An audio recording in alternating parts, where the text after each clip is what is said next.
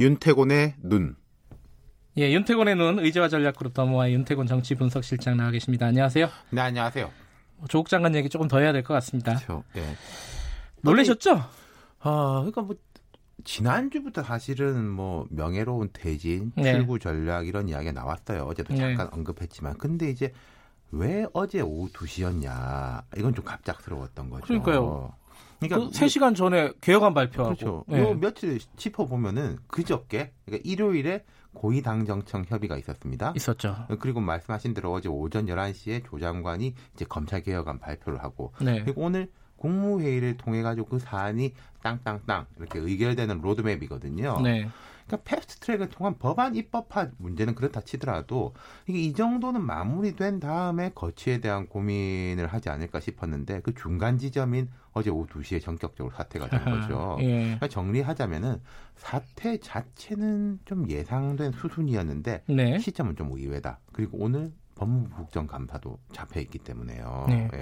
아까 김종민 의원도 뭐 사태 발표 직전에 통보를 받았다. 그러니까 이런 네. 겁니다. 오늘 뭐 조간 신문에 보면은 참 보도들이 약간씩 다른데 윤곽은 이제 일치하긴 해요. 네. 한뭐 지난 주말께부터 해서 좀 가닥이 잡혔는데 아주 극소수만 공유를 했고 실제로 좀 뭐 청와대라든지 일반 의원들한테 알려진 것은 그 2시에 사퇴를 했지만 1시 30분 약간 넘어가지고 2시 엠바고로 그게 전달됐거든요. 네. 그거보다 한 10분쯤 전인 것 같아요. 저도 의원 몇 명한테. 이야기 들은 게한 예. 1시 25분쯤 예. 이때니까요. 예. 그, 그러니까 러면서 대통령- 회의들도 밀리고, 그러니까 그렇죠. 예정하지 않았던 일인 건 분명해요, 그죠? 예, 대- 그러니까 예정하지 않았다기보다 다 같이 공유한 일은 음, 아니었다. 일부 소- 예. 극소수만 공유했었다. 그렇죠. 예. 그러니까 이게 보면은 지금 나오는 게 이제 그 분수령은 9월 28일, 10월 3일이었다 이런 이야기가 많이 들립니다. 9월 음. 28일이 서초동 집회가 되게 강해가지고 좀 말하자면 여권이 힘을 받았지 않습니까? 10월 3일에 또 강화문에 대규모로 나왔잖아요. 그러니까요. 예. 이건 이제 좀 국론이 분열돼 있다라는 음. 게 이제 보인 거니까요.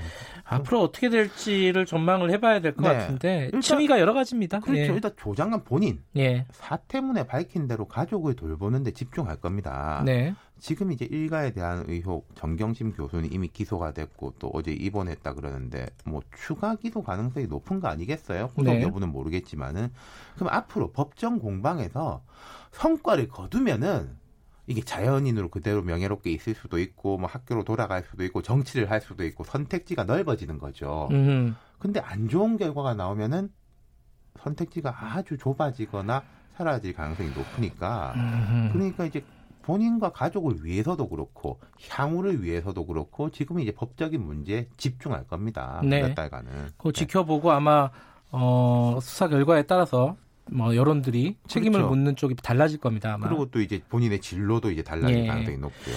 그럼 뭐 이건 개인에 대한 얘기고 이 정부에 대한 얘기가 또 있죠. 예, 전국에 대한 문제는 일단 어저께 대통령의 오후 3시 발언을 보고 이제 짐작해 보는 게 맞겠죠. 네. 대통령 말씀을 보면 몇 가지 꼭지로 정리가 돼요. 제일 강조가 됐고 반복됐던 이야기는 검찰 개혁과 공정의 가치는 우리 정부의 가장 중요한 국정 목표이며 국정 과제다. 네. 그러니까 검찰 개혁 계속 간다. 네. 그리고 공정의 가치라는 말은 조 장관 사태 로 인해 가지고 좀 이제 점화됐던 네. 이런 뭐 불공정, 세습 이런 부분에 대해서 계속 이제 에, 바로 잡겠다 음흠. 이런 것이고 네. 그다음에 이제 결과적으로 국민들 사이에 많은 갈등을 야기한 점에 대해서 매우 송구스럽게 생각한다.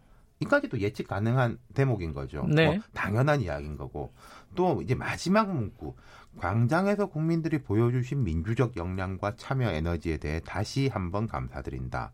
이제 그 역량과 에너지가 통합과 민생 경제로 모일 수 있도록 마음들을 모아달라. 저부터 최선을 다하겠다.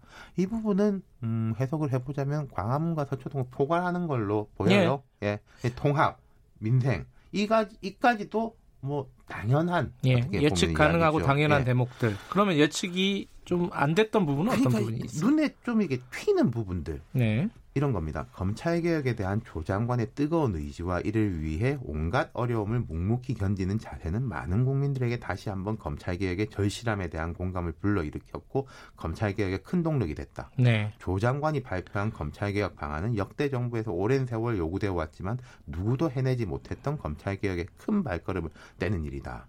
조 장관 되게 높이 평가하는 그렇죠. 거지 않습니까? 예. 그러니까 이게 뭐 명예퇴진 이런 거 하고 이제 맞물려 돌아가는 것이고 또 지금 이제 좀 지지층들은 되게 성나 있지 않습니까? 그렇죠. 이 부분에 대한 위무 그리고 아까 말씀드린 그 사법 공방의 여하에 따라서 조 장관의 어떤 뭐 향후의 역할론까지 열어놓고 있는 거죠. 음. 이걸 뭐 시켜주겠다가 아니라 네. 예, 열어놓는 거. 음. 그 다음 이제 하나가 또 언론 스스로 그 절박함에 대해 깊이 성찰하면서 신뢰받는 언론을 위해 자기 개혁을 위해 노력해 주실 것을 당부드린다. 네. 이 부분도 이제 눈에 띄는데 그러면 이거는 그간의 언론 보도에 좀 문제점이 있다라는 것을 애둘러서 표현한 그렇죠. 거 아니겠습니까? 예. 청와대가 볼 때는 그렇다라는 네. 건데 이것에 대해서는 지금 조간신문에 봐도 좀 엇갈려요. 예. 이 반응들이. 예. 어쨌든 뭐 이렇게 말은 그런데 실제로는 이제 어떤 일들이 벌어질 것인가가 중요한 거 자, 아니겠습니까? 하나 더 볼 게 22일 날문 대통령이 국회에서 시정 연설을 하게 돼 있습니다. 아 그래요? 예, 그럼 음. 이거 어제 발언보다는 조금 더 활- 훨씬 구체적인 게 나올 건데 여권 입장에서는 두 가지 과제가 있어요. 자, 대통령 발언도 있지만은 검찰 개혁에 대한 가시적 성과 만들어야 됩니다. 네. 법제화 부분까지.